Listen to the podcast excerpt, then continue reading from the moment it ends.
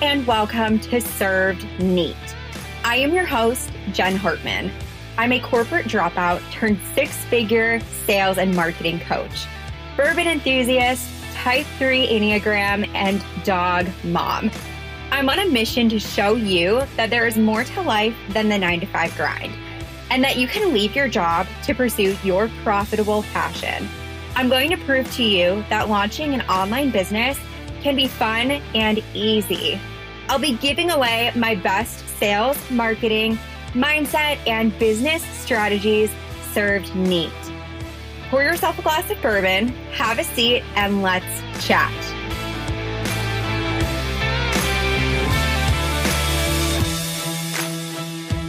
Hey guys, what's up? Welcome back to another episode of Served Neat. Episode 49, baby. This is the end of season one, an end of an era, if you will. What a year it's been. I feel like I've evolved so much since I started this podcast a year ago. My business has seen incredible growth. I've grown personally and professionally. I've really matured and I found my stride in the last year. I have aged as well. We have a new wrinkle on my forehead and oh, I have a few more gray hairs as well. Sometimes, though, you can't see them if I part my hair the right way. Okay. Thank you to everyone who listens in each week and has rated and reviewed the podcast. Y'all are the reason why we're in the top 5% of all podcasts in the world. I would not be here without you guys. Okay, now that my Grammy speech is done, let's talk about the content you likely came here for today. And that is how to skyrocket your sales with storytelling. Why does storytelling even work? Well, people want to buy from brands with a heart and a soul. Selling a product or service is no longer enough in 2021. Storytelling really humanizes your brand. It evokes feelings in your audience and it builds a connection. Effective storytelling also can build credibility, especially if your story includes facts or a client case study. It makes your brand more memorable as well. Psychologist Peg Neuhauser found that people are more likely to remember a well told story for much longer than just straight up facts and figures. And fun fact for you, our brains are actually wired to latch onto stories, which makes storytelling a highly effective communication tool for businesses.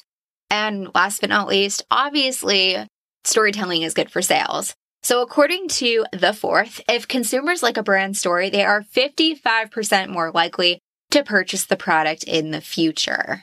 So, let's talk about three tips on how you can use storytelling to skyrocket your sales.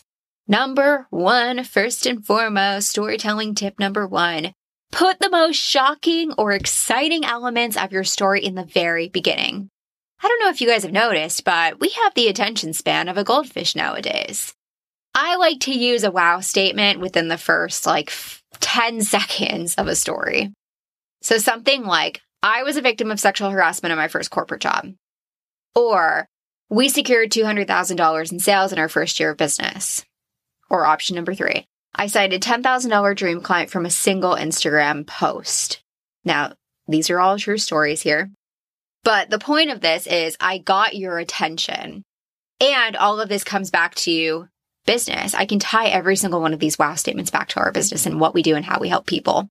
So with this, I captured your attention and this will keep you wanting more. I bet you're asking yourself, how, Jen, how did you secure $200,000 in sales in the first 12 months of your business? Or how did you sign a dream client from an Instagram post? Like you're probably asking yourself, how the heck and Bob I did this. So the hook should obviously be relevant to your clients. Always keep your clients in mind, or I guess your future clients. So maybe the hook is something that they've struggled with, or it's a goal maybe they've been wanting to achieve themselves. Tip number two. Just the tip. Oh my God, I cracked myself up. Include specifics. Vague doesn't work in marketing, but specifics do. When you tell a story and you include very specific facts and figures, people are more likely to remember that story. So I want you to listen to the difference between these two. Number one, how my client grew her business. Yawn. Okay, number two, how my client Leah grew her personal trading business to consistent $11,000 cash months. Which one got your attention? Probably the latter of the two. All right, number three, conflict. Why am I singing? We don't know. I'm in a mood this Friday evening. By the way, I record podcast episodes the week before they go live. I hope nobody thought I was recording these like day of ad hoc. I try to do everything in advance for the sake of my podcast manager.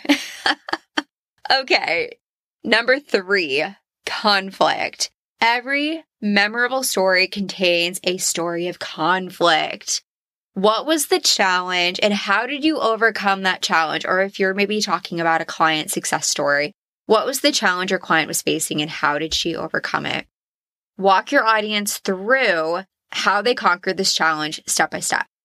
Include detail, include specifics. Again, this should be relevant to your audience. So, for example, if you're talking about your flesh wound from your competitive knitting competition and your audience members are soccer players, well, that's not going to make for a very cerebrally stimulating, memorable story. I don't know where I come up with these things. Okay, conflict should resonate and it should help your audience connect with you. This is a really great opportunity for you to start to peel back the layers and show more of your vulnerable side as well. I'm going to go over these tips one more time. Number one, put the most shocking elements of your story in the very, very beginning because, again, guys, we have the attention spans of a goldfish or of a squirrel. I don't know which one is correct. I think it's I think it's the attention span of a squirrel because goldfish have a short memory, right? I don't know, guys. I don't know my animals. Okay, number two, include specifics. The more specific, the more detailed you can make your story, the better. Bonus points if you include specifics in the very beginning of the story to hook your audience in.